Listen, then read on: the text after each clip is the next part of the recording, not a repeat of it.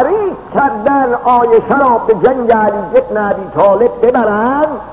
شبت عایشه توی محمل است، سگا بنا کردن در یه منزلی پارک کردن، گوشه پرده رو زد عقب، گفت ساربان اینجا کجاست؟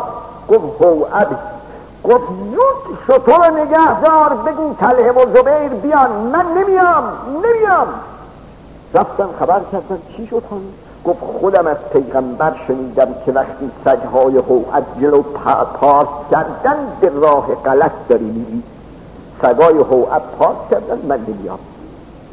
اینا دیدن اگه پیغمبر بگن بی اساس گفته نمیشه، اگر بگن پیغمبرم که حرفی رو نزدی خودش شنیده، یه راه داره، بگن اینجا هوعب نیست مثلا ورامینه.